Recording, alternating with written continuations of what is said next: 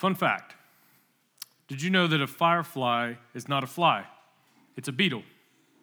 Uh, or that a silkworm is not a worm, it's a caterpillar. Or did you know that a lead pencil actually contains no lead? It's graphite. Uh, did you know that the peanut, it's not a nut, it's a legume?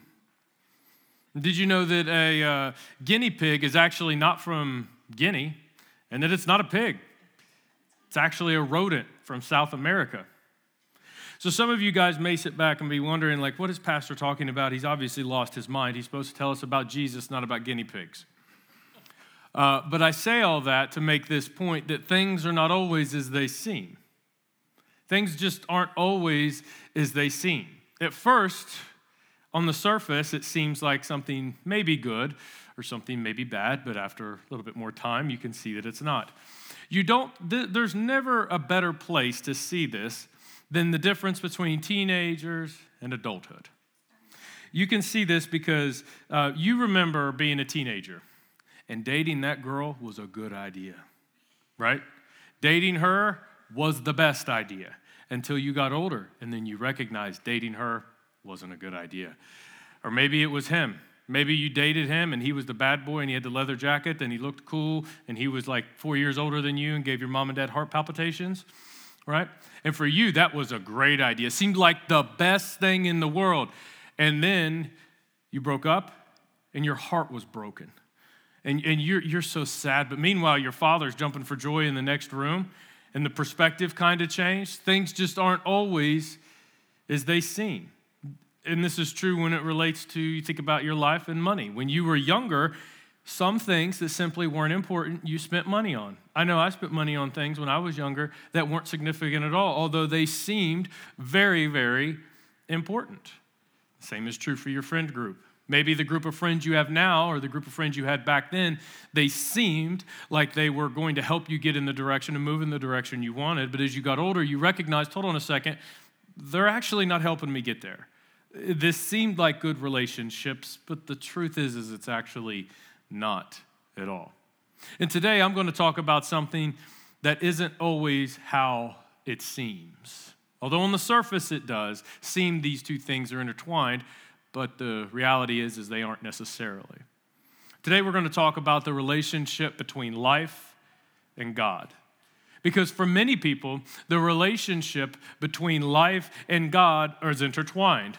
It sounds something like this If life is good, then God is good. And when life is bad, God is bad.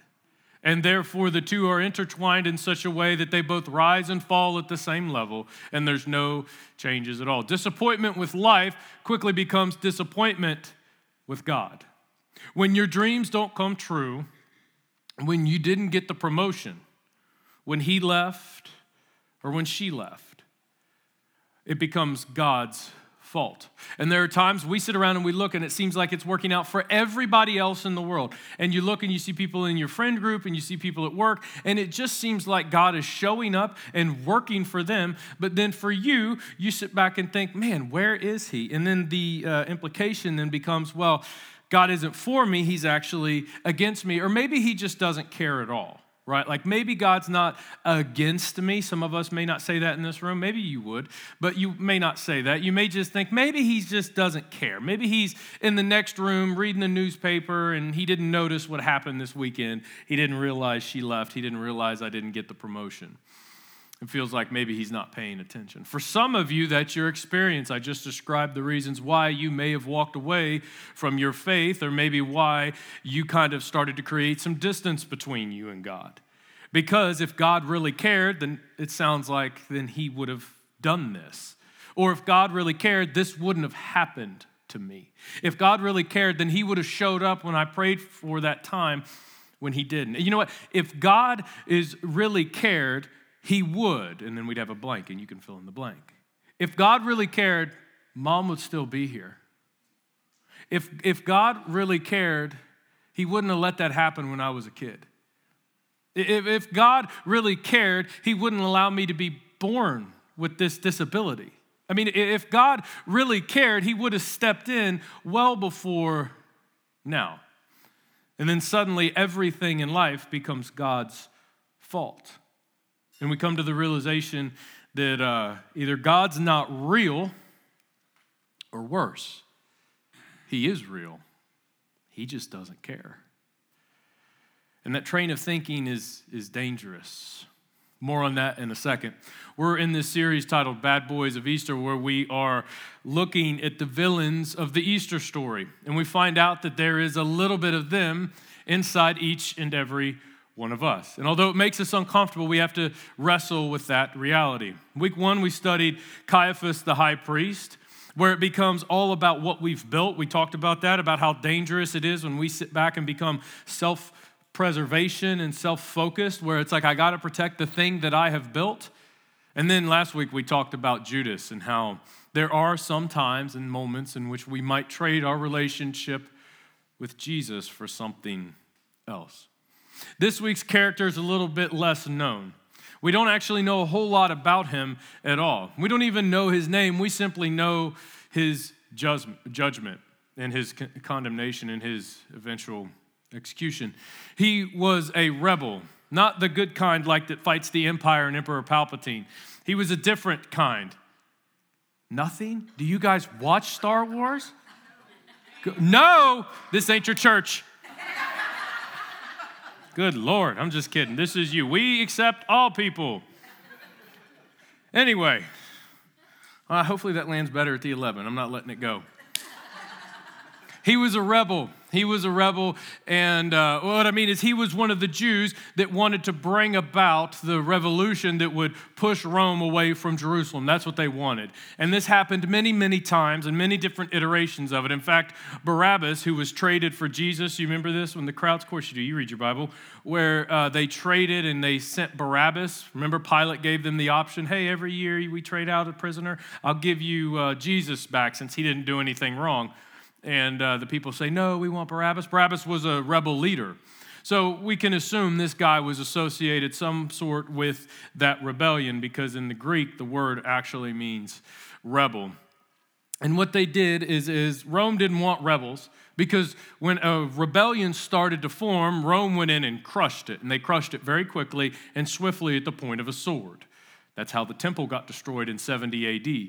The Romans came in and they didn't play around with this. They needed to get rid of rebellions, and it was very, very quick and very, very clean. Everybody died, everybody moved on, no problem. We are not going to have a rebellion. So, this guy is part of the rebellion. He just wants to make Jerusalem and the Jews free again. The Romans never let somebody who was a rebel row a Roman galley, which is a way they could punish them. They didn't turn them into slaves and sell them into slavery, which is another way they would punish them. That wouldn't work. Uh, beating and things like that, they didn't just do that. that. That wouldn't work for what they wanted to do. They needed to make an example out of the rebellion. What they needed to do is the Roman government saw fit to use people who would challenge the power of Rome. The only way to take care of that would be to kill them.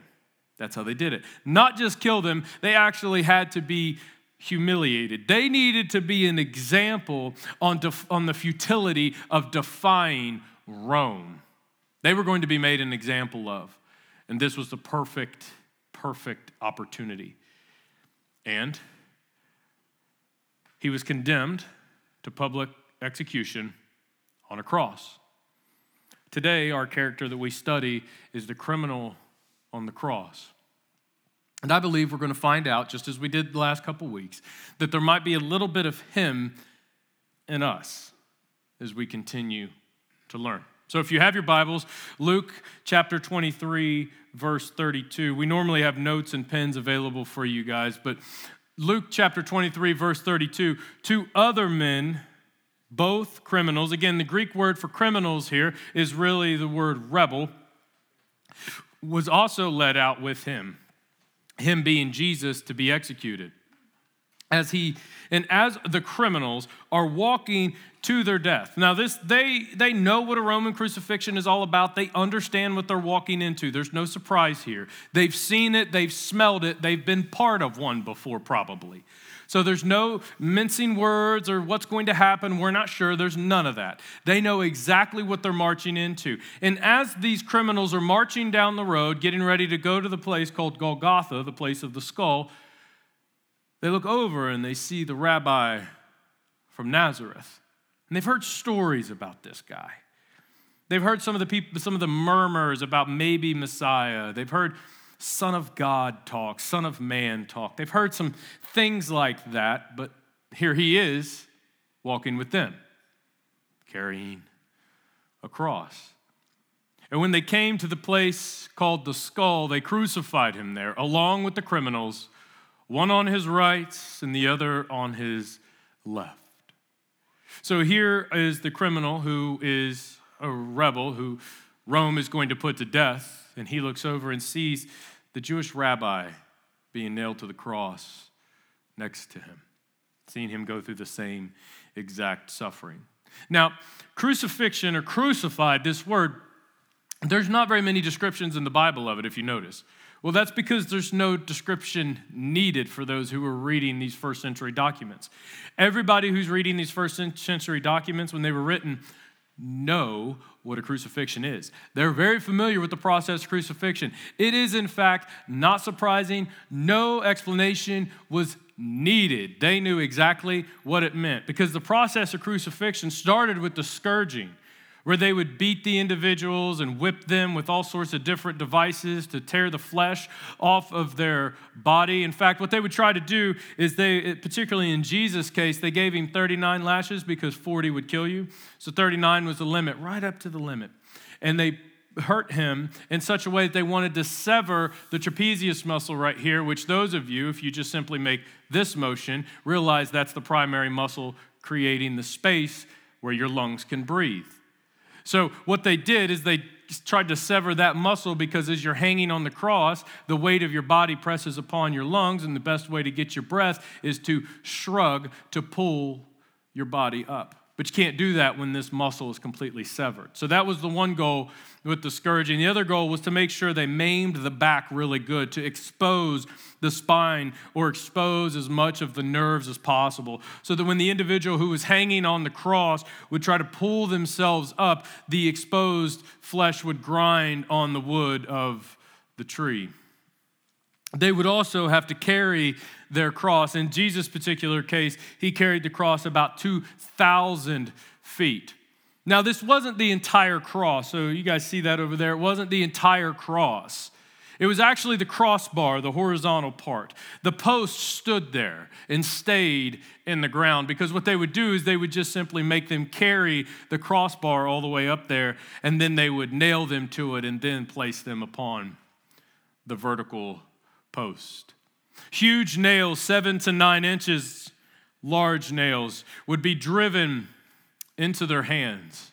And they wouldn't do it way down here because then that would rip the flesh. They wanted it way far up here so that they could really get in between the bones and put as much things in between that as possible. And then they would take their wrists and they would wrap their wrists in rope so that as it began to tear, as the nail eventually began to tear at the flesh, the hand could go nowhere. And all that happened was more and more pain. It would strike the median nerve that runs from your hand all the way up your arm into your shoulder. And they would do that so that the entire time the arms are in agonizing pain. Because the only way you could get your breath was to use your shoulders and to use your arms. But just in case you tried to use your feet, they would bend your legs at a 90 degree angle. So it looked something like this. And they would put your leg up against the post and they would take the nail straight through the foot. And they would place the feet on top of one another, and then a nine inch nail would go straight through. And they did that so that all of the weight of the human body rests on the ankle. So, this one of the smallest sections of the body, one of the smallest bones in the body, is, is receiving all of the weight of the body. So here you've got pain in your arms, pain in your legs, and if you want to catch your breath, you have to pull yourself up, grind your back across the ball, uh, across the cross, and by the way, you're putting all of your pressure down onto the small bones of your ankle. Incredibly, incredibly painful. Death usually occurred, ultimately occurred through a combination, according to uh, doctors, a combination of constrained blood circulation organ failure, and asphyxiation, listen, as the body strained under its own weight. That was Friday. The dynamic of crucifixion is almost as bad. It was a humiliating death. The goal was to destroy the person's reputation. The goal was to demonstrate the futility of resisting Rome. The Romans didn't create crucifixion, but man, they perfected it. They figured out how to get it to suck the worst. And what they did is they made it to where it was a chaotic scene. So, as the people are hanging on the cross, and we have a vision of them hanging like so many meters, like four or five meters in the air, and he's way up there. He wasn't way up there, he was probably right here. Because that's the best place where the crowd, who always came for crucifixions because it was right near the city, and they did that on purpose, right near the highway. So the travelers would know not to mess with Rome, especially if you're neighboring this city. And as they see the crucifixion happening, the crowd would gather around and they would berate, spit on, throw rotten food at, throw rocks at. They weren't allowed to throw rocks at their face because then they might knock them unconscious. So the guards wouldn't allow that to happen. But they would allow you to beat their bodies occasionally. And they would be berated and humiliated. Chaotic scenes, shouting from the crowds and spitting on them.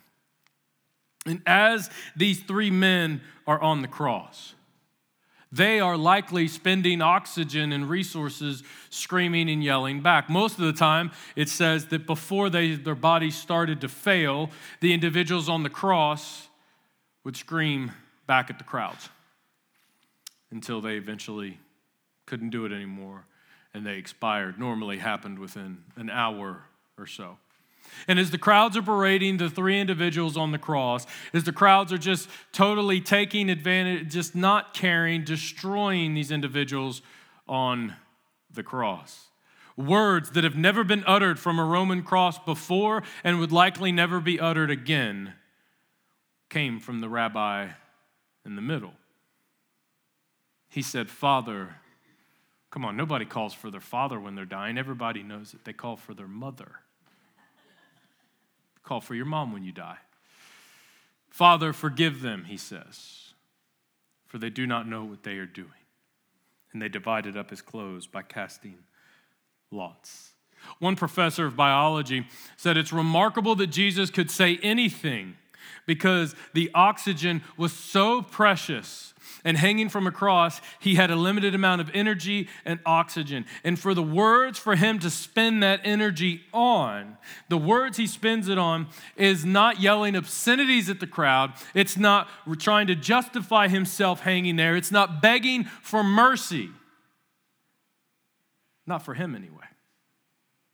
He's begging for mercy for those who crucified him.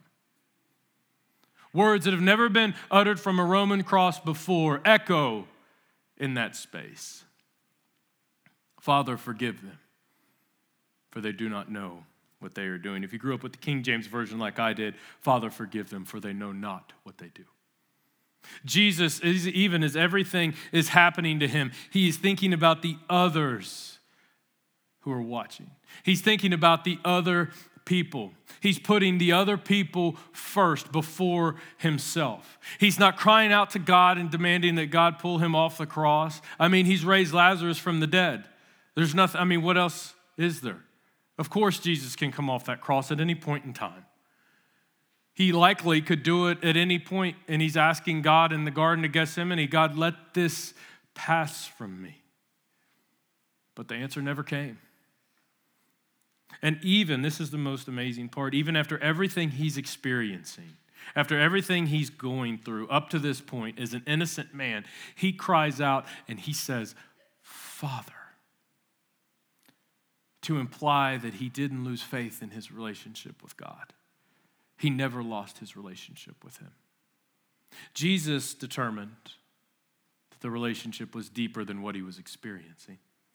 Now, the rebel, our character, he probably looked over confused and maybe even a little angry because uh, he's like, Jesus, they know exactly what they're doing. You didn't just wake up out of bed, fall out, and then hit a cross. They knew what they were doing. They carried you. Do you remember Jesus? They arrested you in the garden.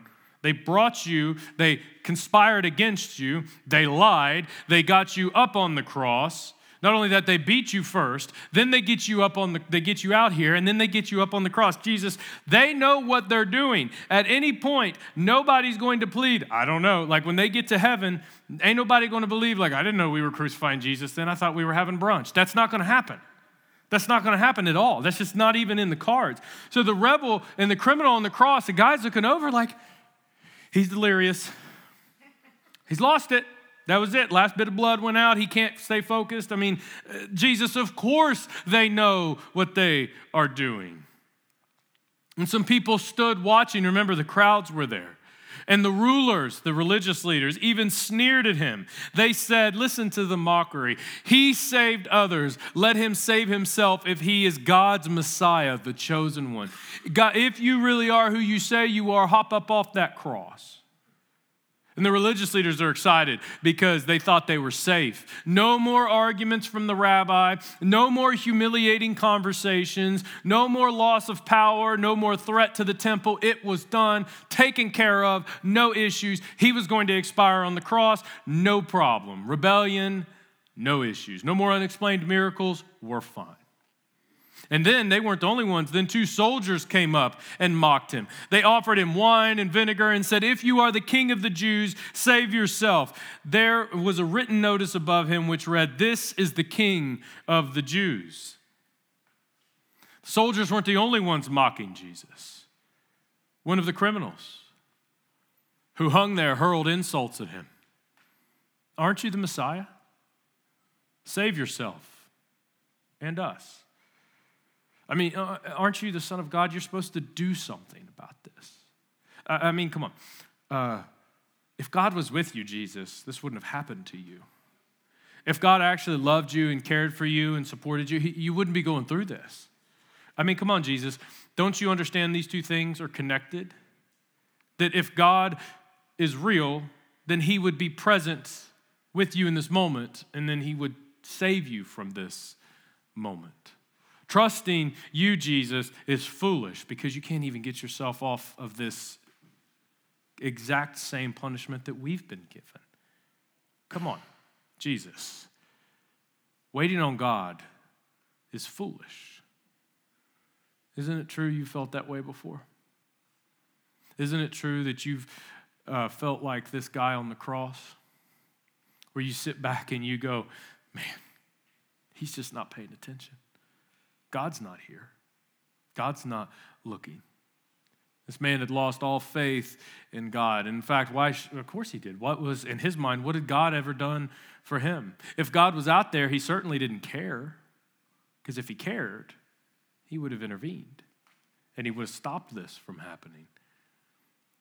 He was completely disconnected from God. But here's the twist if the question would have been asked, Where's God? If he would have asked that question, the answer would have been 12 feet to your left. He's right there. You feel like you're in this alone, but he's actually right there. You feel like that there's no answer, but it's right there. And then our character, he senses a shift as they're scolding Jesus. He likely started insulting Jesus, probably also. But then there's some sort of shift that seems to happen. There's a change in his viewpoints. He thinks for a minute, hold on a second, I think we may have this wrong. I think um, this might not be right. He, heard, he hears words like Father on the cross, and then words like forgive them. And remember, he's suffering the same way Jesus is. And he hears those words and he recognizes wait a second, only one person could say those things from the cross. Only one person could have that attitude from the cross. Only one thing, individual being, could have that attitude on the cross. And then it hits him. Oh my God. It's him. The other criminal rebuked the other man. Don't you fear God? It clicks. He recognizes. He said, Since you are under the same sentence, you're suffering and I'm suffering for what we've done. he's suffering for no reason. We are punished justly, he said, for we are getting what our deeds deserve. But this man has done nothing wrong. And then he said, Jesus, remember me when you come into your kingdom. Our character figures it out. This is the king. The sign they put above his head was right. He is the Messiah.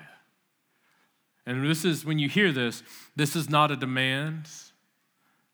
This is not an expectation. This is a desperate plea. Jesus, he recognizes, oh my God, that's God.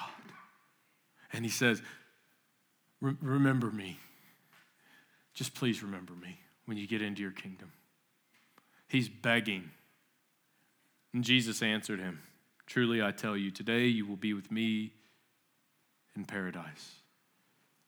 It's like he said, no matter what you've done, in fact, in spite of everything you've done, in spite of everything that you will not be able to do. Remember, he's on the cross. He's got hours at best. He's got no chance to live a holy life now. And what he's experienced in his life has created this attitude where maybe he fell away, probably fell away from God. And Jesus sits back and says, You will be with me in paradise. It says that my thoughts, Jesus would say, about you and my love for you are not reflected in what's happened to you. What's happened to you does not mean that I don't love you. It does not mean I do not care about you. I am not what you have experienced. Listen to me. God is not what you have experienced.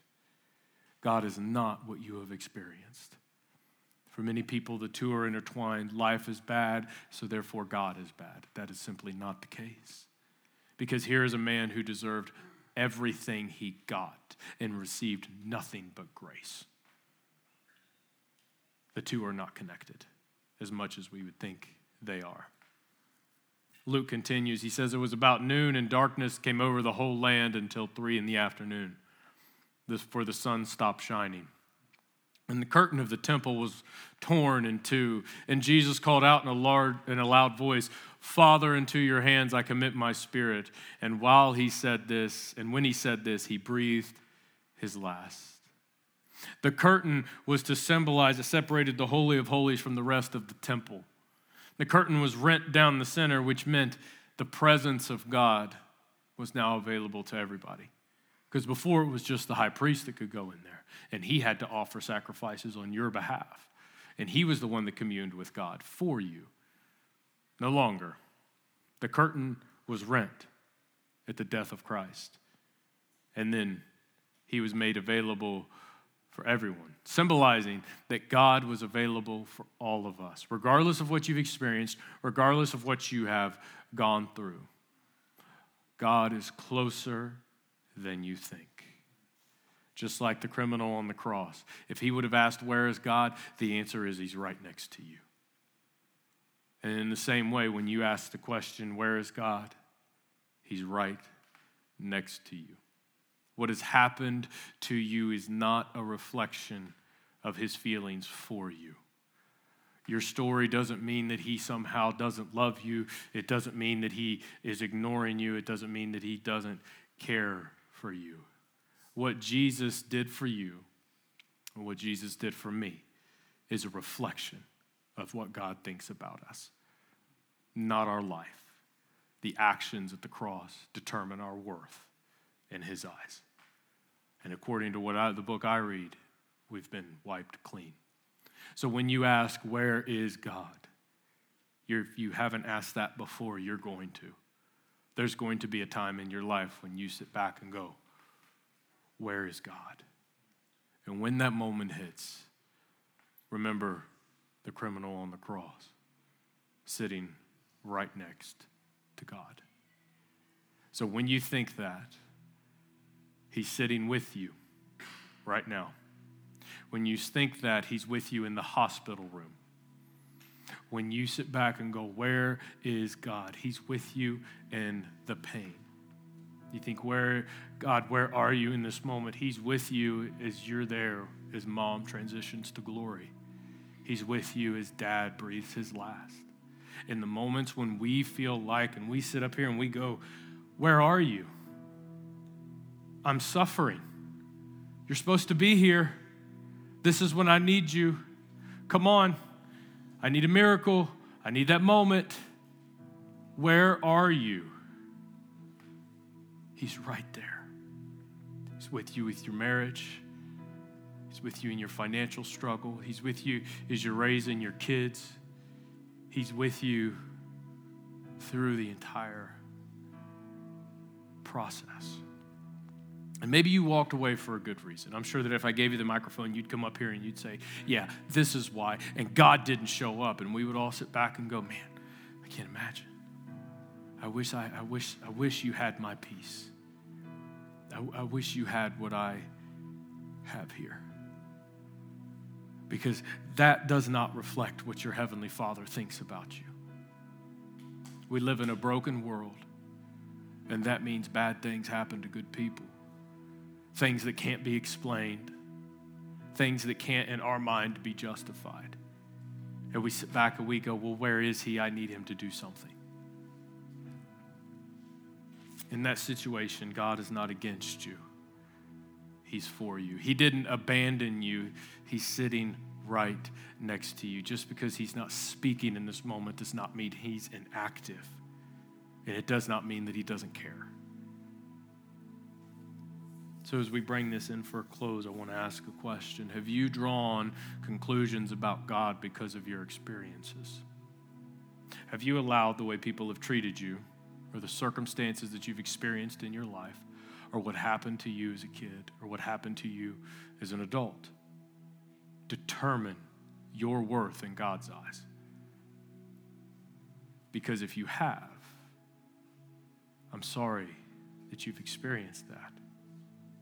But that is not the reality of the cross, and that is not the reality of what we are here for today. Your worth and what God thinks about you is determined by what His Son did for you, not what you have experienced, not what happened to you, not that He left, not that she left. It's determined by what God did for you. And by trusting Jesus, you will find precisely the opposite of what you've experienced in life. You will find grace, mercy, unconditional love, and acceptance. You will find that nowhere else in the world but at the foot of the cross. And God can be trusted to redeem your experience. And if you choose to trust, God can bring good out of the life that has felt bad. He can redeem it for His purposes. And I've seen this in spite of God confidence before in hospital rooms and at grave sites. And it is just awe inspiring. And it's almost like I look at them and I think, I want whatever you have. Like, and this is my job, and I want whatever you have. Like, whatever you have in mourning this person, whatever you have in experiencing this struggle, what is it that you have? And when you talk to them, the answer is simply, My worth is not in what has happened to me. It's not about everything else moving around here, it's about that God is with me. He's standing right next to me. Just like he did for everybody else that we read about in the Bible, he's sta- standing right next to you. So if you hear nothing else, when life happens, God can be trusted. You will have trouble in this life. And when you do, and you ask the question, Where is He? the answer is He's sitting right next to you. For some of us, we've lost sight of that. Maybe you've been walking around for years with your hands clenched and demanding, God, where are you? And refusing the gift of Jesus because he didn't show up when you expected him to. And God, because he loves you, will not force himself upon you. You have to make that decision. You have to raise your hands and surrender You have to decide to do that.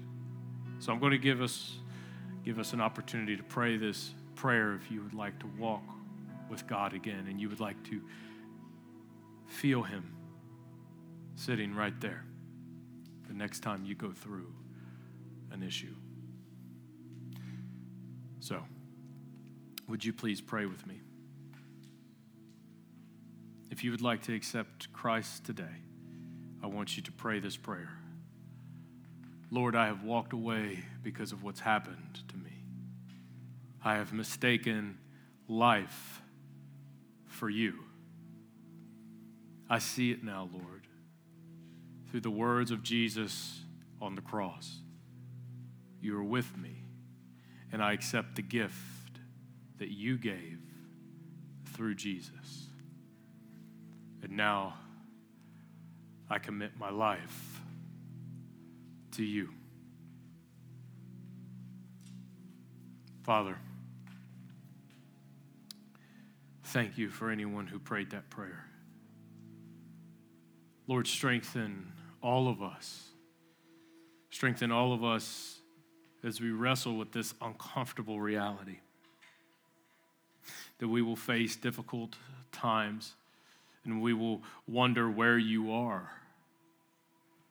But God, I pray that you would remind us that you're walking with us, you're in it with us, you're experiencing it with us. Lord, we're so grateful that the tomb is empty today. And Lord, that we are worshiping the same God that has come through for everybody that we read about in the Bible. That it is the same God who raised the dead. That it's the same God of Abraham, the same God of Jacob, that you are the same God. Maybe our perspective has been off because of our experiences, but Lord, you are the same. And you were there for Jesus, and you were there for the disciples, and you were there for people, church people after that. God, you were there every step of the way. And we worship you this morning, that same God. We love you and give you all the praise. And the church said. Amen.